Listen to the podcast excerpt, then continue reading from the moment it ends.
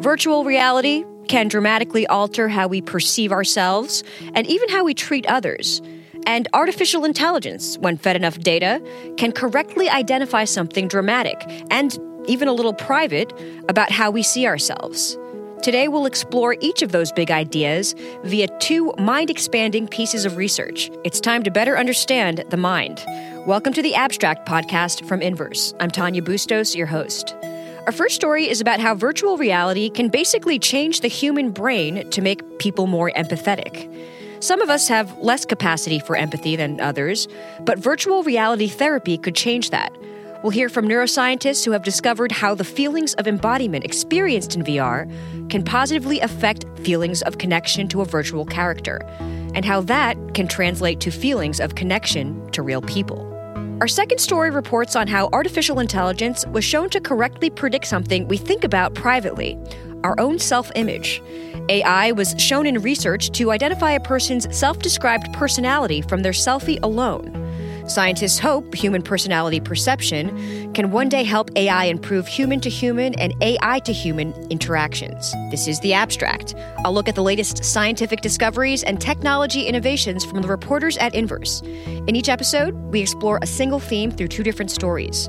Up now, how a team of researchers used virtual reality to show that first person VR has the power to bring players in touch with their feelings.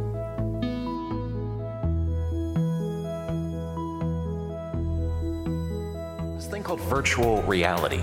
And it's sort of like Pandora's box, right? Oh my gosh! I'm petting a virtual dog! Oh, look at that fish. I could walk forwards, hail a taxi. Excuse me. Bungee jump. GTA 5 gameplay. Order up. I decided to jump out of a plane. In a mining facility situated on Saturn's rings. Welcome to Jurassic World. So when I put this headset on you, it's gonna be 1974. During quarantine, American video game use has increased by 75% since social distancing guidelines were put into effect nationally.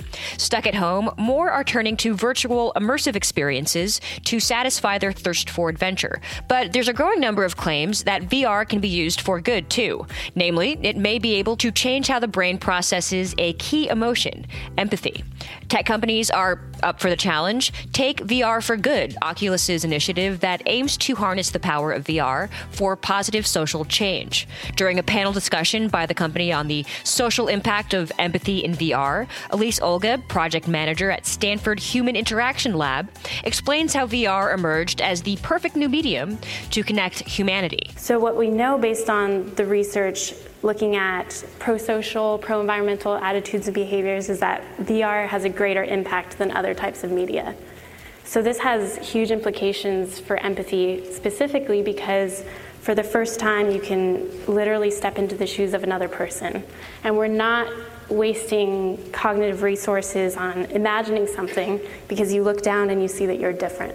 So all of our research has shown that the more immersive an experience can get, the greater impact it has on your attitudes and your behaviors. Furthermore, a virtual reality experiment designed to induce empathy like thinking in users is having powerful effects, according to new research published April 2020 in the journal eNeuro. Participants experienced a VR animation of a man verbally abusing a woman from the perspective of the woman. Those experiencing the first person embodiment were more likely to identify with the woman in the scenario as if they themselves were being threatened threatened. In theory, the feelings of embodiment experienced in VR can positively affect feelings of connection to a virtual character. The researchers say that this approach offers a plausible path for rehabilitating certain types, such as violent offenders who may exhibit lower levels of empathy. Does this mean that this type of technology could soon become a behavioral tool or possible treatment in the future? Let's get more from Inverse's Sarah Wells. Hey, Sarah. Hey, great to be here. So, really interesting look at these new times, these new tech tools we have these days, and how it can work with these, you know, behavioral ideas. Now, the idea here is that these feelings of embodiment and presence in these first person scenarios can help us to kind of trigger these feelings of empathy easier than third person scenarios. Now, how has this proven to be the case before VR came along? You know, there's been past behavior behavioral studies. There's been just um, you know things going on in this space. I'm just curious how we got here. Yeah, so I think this kind of follows from just the basic idea of putting yourself in somebody else's shoes um, and just trying to understand and relate to their experience a little bit more. So in VR, we're obviously using technology to get this done to kind of, you know, live through these scenarios, immersing into a scenario where we wouldn't otherwise be able to. How did the researchers set out to experiment with this? Walk us through how they were aiming to show how VR can positively affect these feelings of connection to a virtual character. So, the way that they did this in the study is they had a first person VR experience as well as a third person VR experience. And the way the first person experience worked is that participants were wearing the VR goggles and asked to, you know, do some body movements and look in a mirror while they were doing this. And in this mirror, they then saw a virtual character mimicking those same reactions, which kind of gave them the sense that they were this VR character. On the other hand, though, in the third person scenario, when the participants did these actions, they saw the character do it, but from down a hallway. So it kind of felt that they were separate or that that character was other than themselves. And then after experiencing both of those different scenarios, the participants came together um, with a brain scanner and they were exposed to another 3D environment. And in this environment,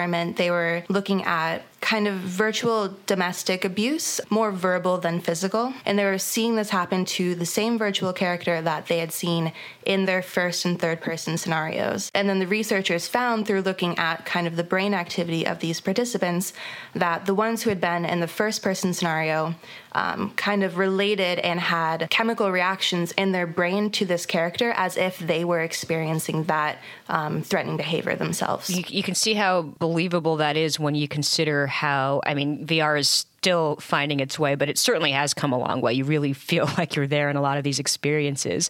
So key is that feeling of presence. If you're if you're present with someone, you can relate to that person's emotions easier. That makes sense. The question becomes, can you trigger this in someone lacking? You know, for example, a violent offender, an abuser, what have you. How are researchers finding plausibility in this connection? Yeah, so this is something that this particular study themselves didn't investigate, but one of the lead authors was talking to me that one of their co authors has done this in a different study where they found that violent offenders who are put in the body of, you know, women that they might be abusing were able to recognize some of these signals better, like, you know, not smiling, for example, or not obviously enjoying the experience. And they were able to show more empathy like feelings toward those individuals. And it's so interesting how VR is this tool that came along and it's powerful enough to create this illusion of presence needed for this idea. Um, do you see this as playing out as a viable therapeutic behavioral tool? Is there enough weight here yet where we can see these kinds of immersive and personalized treatments progressing and, and becoming more widely adopted. Yeah. I think what's interesting in conversations I've had with researchers in this space is that it sounds like you know, a lot of the science is there, and we've shown how this has been useful even kind of three years out in affecting people's, you know, feelings of empathy or, you know, feelings of phobia, for example. But where more of the, the struggle comes in is kind of having the medical infrastructure to allow this to happen. Um, personalized VR experiences, for example, are not cheap. I guess the research results in order to get the money to support these kind of tools, I think, is where they're looking now. Really interesting stuff. Listeners can head to inverse.com to read more of Sarah's piece. Sarah, thanks so much. Thank you.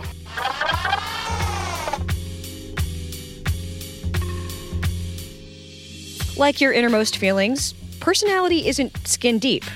Or is it? According to a group of researchers and some incredibly perceptive AI, our faces give away something quite intimate how we view our own personality. Up now, how AI can correctly determine how our faces give away who we are.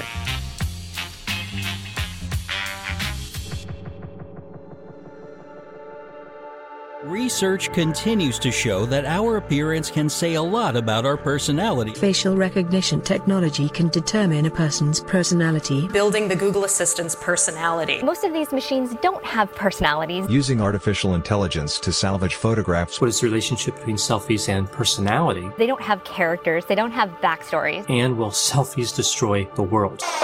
Whoa. A sampling of some of the deepest thoughts that emerge as technology continues to collide with one of the most sacred artifacts of the 21st century thus far the selfie.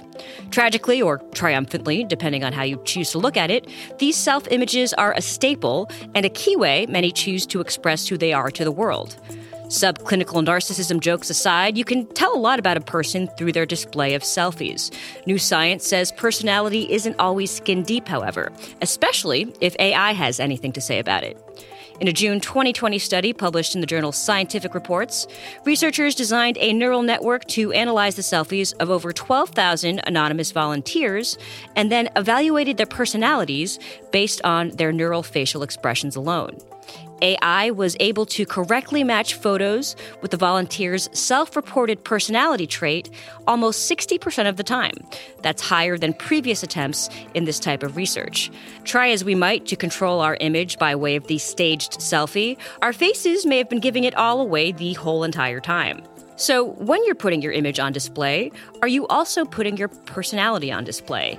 And can AI totally call this? While more still has to be done to truly understand how much personality a selfie has, it's at the very least on its way to potentially swaying AI's perception. Here to explain why this is a big step in understanding the AI to human interactions of the near future is Inverse's Sarah Wells. Hey, Sarah. Hi, happy to be back. Happy to have you back. Um, this was a fun piece to read. I understand there's evidence that previously existed in the idea that the human face can essentially help us determine personality and behavior. Is there something to that? Yeah, this is kind of a tricky science, and it kind of dates back to an older science of like physiognomy, which is basically reading someone's personality in their face, which is what this AI did.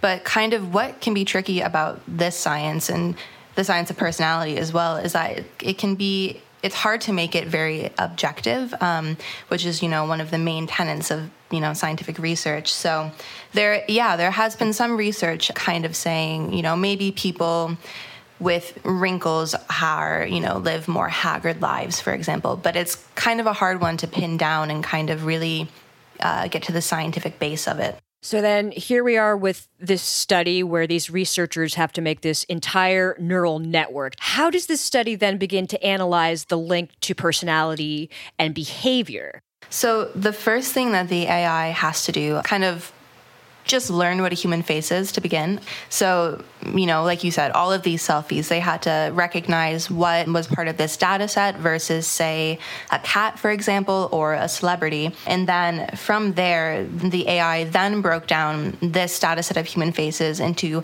128 different variables. So this would be things like, you know, like the curve of the lips or like the the way the nose looks, for example. And then they kind of connected these to older scientific ideas of personality um, and then use those to kind of corral these features into five main categories. Okay, so there we have it. So when putting the study together, what categories are they? How how do researchers determine, you know, this categorizing of personality? Yeah, so the researchers turned to kind of like the gold standard of personality science, which is they call it the big five. So these are kind of, you know, as the name would suggest, the big five personality traits that scientists say all people have in kind of different ratios. Those personality traits are openness, conscientiousness, extroversion, agreeableness, and then neuroticism. Ultimately, how reliable did these results prove to be? You know, did the AI come through successfully in determining these behavior, you know, these behavioral links? How did how did this pan out? Yeah. I would say kind of yes and no. So this AI was able to when comparing its prediction of a person's personality versus their self identified uh, description of personality. It was able to do this accurately 58% of the time, which is more than chance, which would be 50%. And was also more than previous models and also even human observations but 58% is still a long way from 100 so while this is an improvement in terms of identifying or you know judging someone's personality, it's definitely not a foolproof method yet. When we get there, when we do make progress, what does this have the potential to do? You know, what can we do with a better understanding of just the concept of human personality perception? I think a better understanding in this instance would almost not so much benefit us in terms of, you know, can I look at a stranger's face and know more about them, but it would more so benefit our relationships with these kind of AIs. So, some examples that the researchers gave would be that AIs who kind of had this better internalized understanding of you know features and personality would be able to interact with us better. So whether that's you know a future robotic butler or you know even robotic doctor or what have you um, would kind of have more realistic interactions. They also said though that the ai could even help us in terms of maybe in like a dating app judging people's faces that way and then connecting it with with us in a more reliable way. So maybe help us you know meet a better partner. Yeah and that's all to come in the future but maybe not there quite yet. Interesting stuff. Listeners can head to inverse.com to read more. Sarah, thanks as always. Yeah, no problem. Head to inverse.com to read more about the latest details about the advanced technology breaking through to your emotions. You can click on the link in the show notes for all stories we talked about today. If you agree that science and facts matter more than ever, give us a rating and review on iTunes to help more people find the abstract and other podcasts like it. New episodes of The Abstract are released three times a week. Find old episodes and more original reporting on science, innovation, culture, and entertainment at inverse.com. Look for The Abstract on Apple Podcasts, Google Podcasts, Spotify, or whichever podcast app you use. For Inverse, I'm Tanya Bustos. Thanks for listening.